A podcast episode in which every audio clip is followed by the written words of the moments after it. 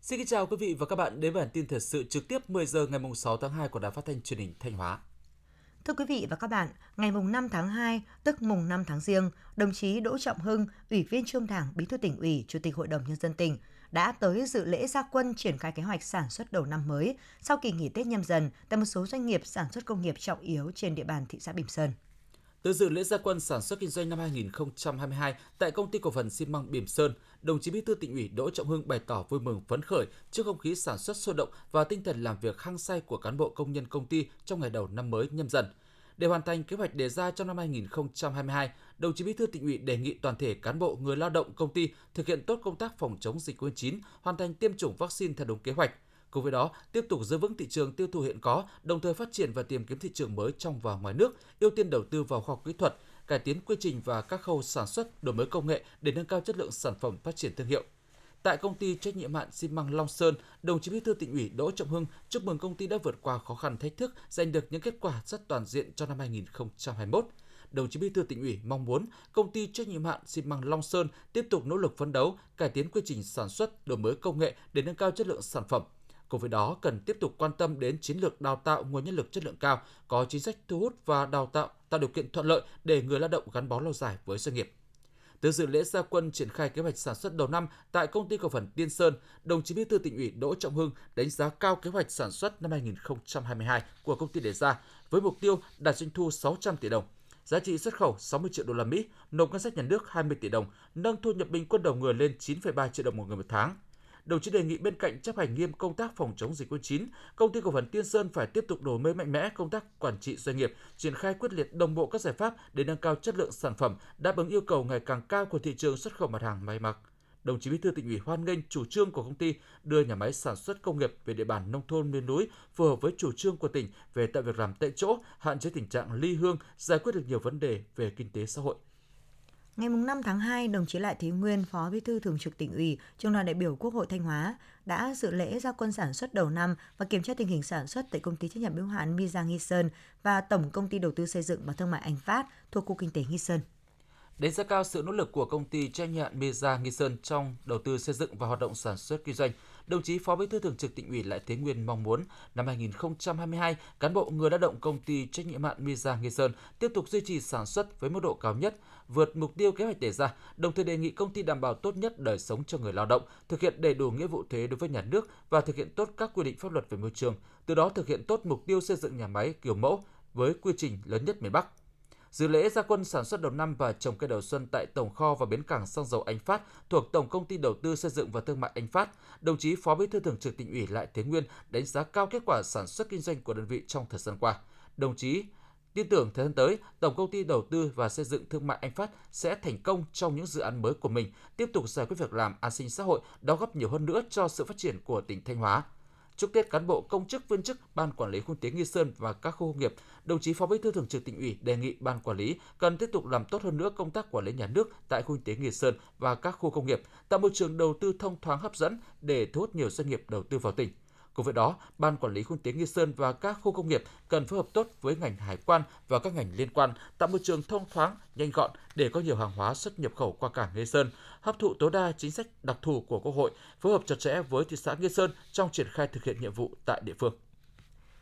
Nhân dịp đầu xuân nhâm dần 2022, tối qua mùng 5 tháng 2, tức là ngày mùng 5 Tết nhâm dần, Hội khuyến học tỉnh Thanh Hóa phối hợp với Đài Phát thanh và Truyền hình Thanh Hóa tổ chức chương trình Tết khuyến học xứ Thanh trao học bổng cho học sinh sinh viên có hoàn cảnh đặc biệt khó khăn, vươn lên học giỏi, trao thưởng cho người lao động sáng sáng tạo tiêu biểu năm 2021, đại dịch COVID-19 đã gây ra những ảnh hưởng nghiêm trọng và để lại hậu quả nặng nề về kinh tế và mọi mặt đời sống xã hội. Song trong bối cảnh đó, nhờ sự quan tâm chỉ đạo hỗ trợ của Trung ương cùng với sự nỗ lực cố gắng của cả hệ thống chính trị, cộng đồng doanh nghiệp và các tầng lớp nhân dân, Thanh Hóa đã thực hiện thành công mục tiêu kép là vừa phòng chống dịch COVID-19, vừa phát triển kinh tế xã hội. Ngành giáo dục đã triển khai thực hiện linh hoạt hiệu quả các phương án dạy và học phù hợp với tình hình diễn biến của dịch bệnh giáo dục mũi nhọn đạt kết quả nổi bật, tiếp tục duy trì vị trí top đầu cả nước với một huy chương đồng Olympic vật lý châu Á, Thái Bình Dương và một huy chương bạc Olympic vật lý quốc tế, 56 giải học sinh giỏi quốc gia.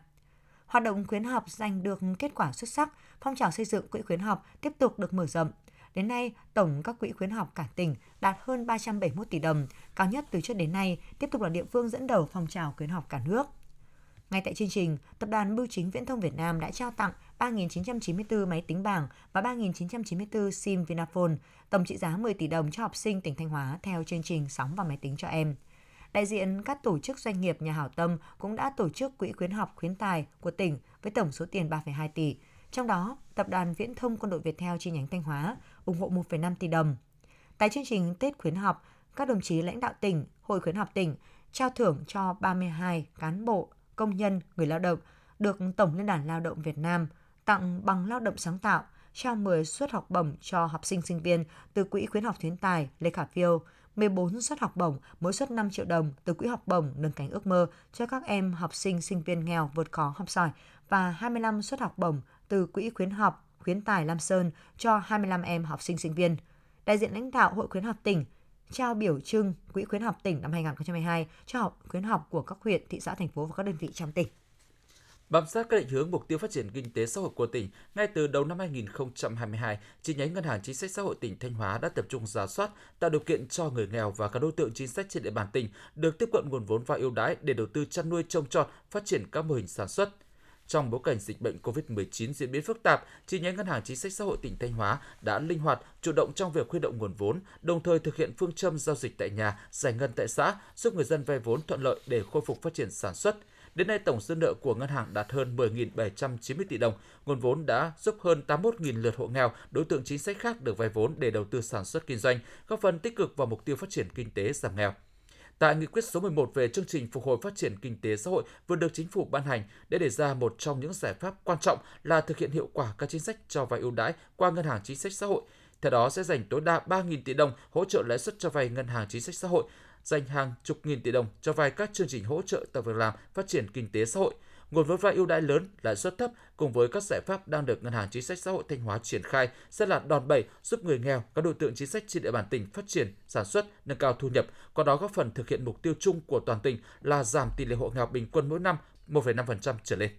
Những ngày đầu xuân năm mới, nhiều du khách đã đến dân hương tại khu di tích văn hóa đền Cửa Đạt, huyện Thường Xuân chất lượng khách đến dân hương, du xuân tăng cao, huyện Thường Xuân đã chủ động triển khai nhiều biện pháp nhằm đảm bảo các điều kiện phòng chống dịch COVID-19. Theo đó, huyện Thường Xuân đã giao Ban Quản lý Khu Di tích Văn hóa Cửa Đạt bố trí lực lượng tuyên truyền nhắc nhở bà con nhân dân thực hiện nghiêm túc các văn bản phòng dịch khi đến dân hương, đặc biệt là quy định 5K theo khuyến cáo của Bộ Y tế. Huyện cũng đã lắp đặt 3 máy sát khuẩn tự động, bố trí đầy đủ dung dịch sát khuẩn, khu vực quét mã QR, đăng ký điểm đến an toàn tại điểm đón tiếp – phun thuốc khử khuẩn tại các địa điểm dân hương, đồng thời chỉ đạo các cơ quan chức năng tăng cường công tác an ninh, công tác vệ sinh môi trường, vệ sinh an toàn thực phẩm. Dự báo trong những ngày tới, nhu cầu đến tham quan vãn cảnh dân hương của người dân vẫn còn tăng lên. Vì vậy, huyện Thường Xuân đang đẩy mạnh công tác tuyên truyền, tăng cường phòng chống dịch COVID-19, đưa khu di tích văn hóa đền Cờ Đạt trở thành điểm đến du xuân hấp dẫn an toàn với du khách.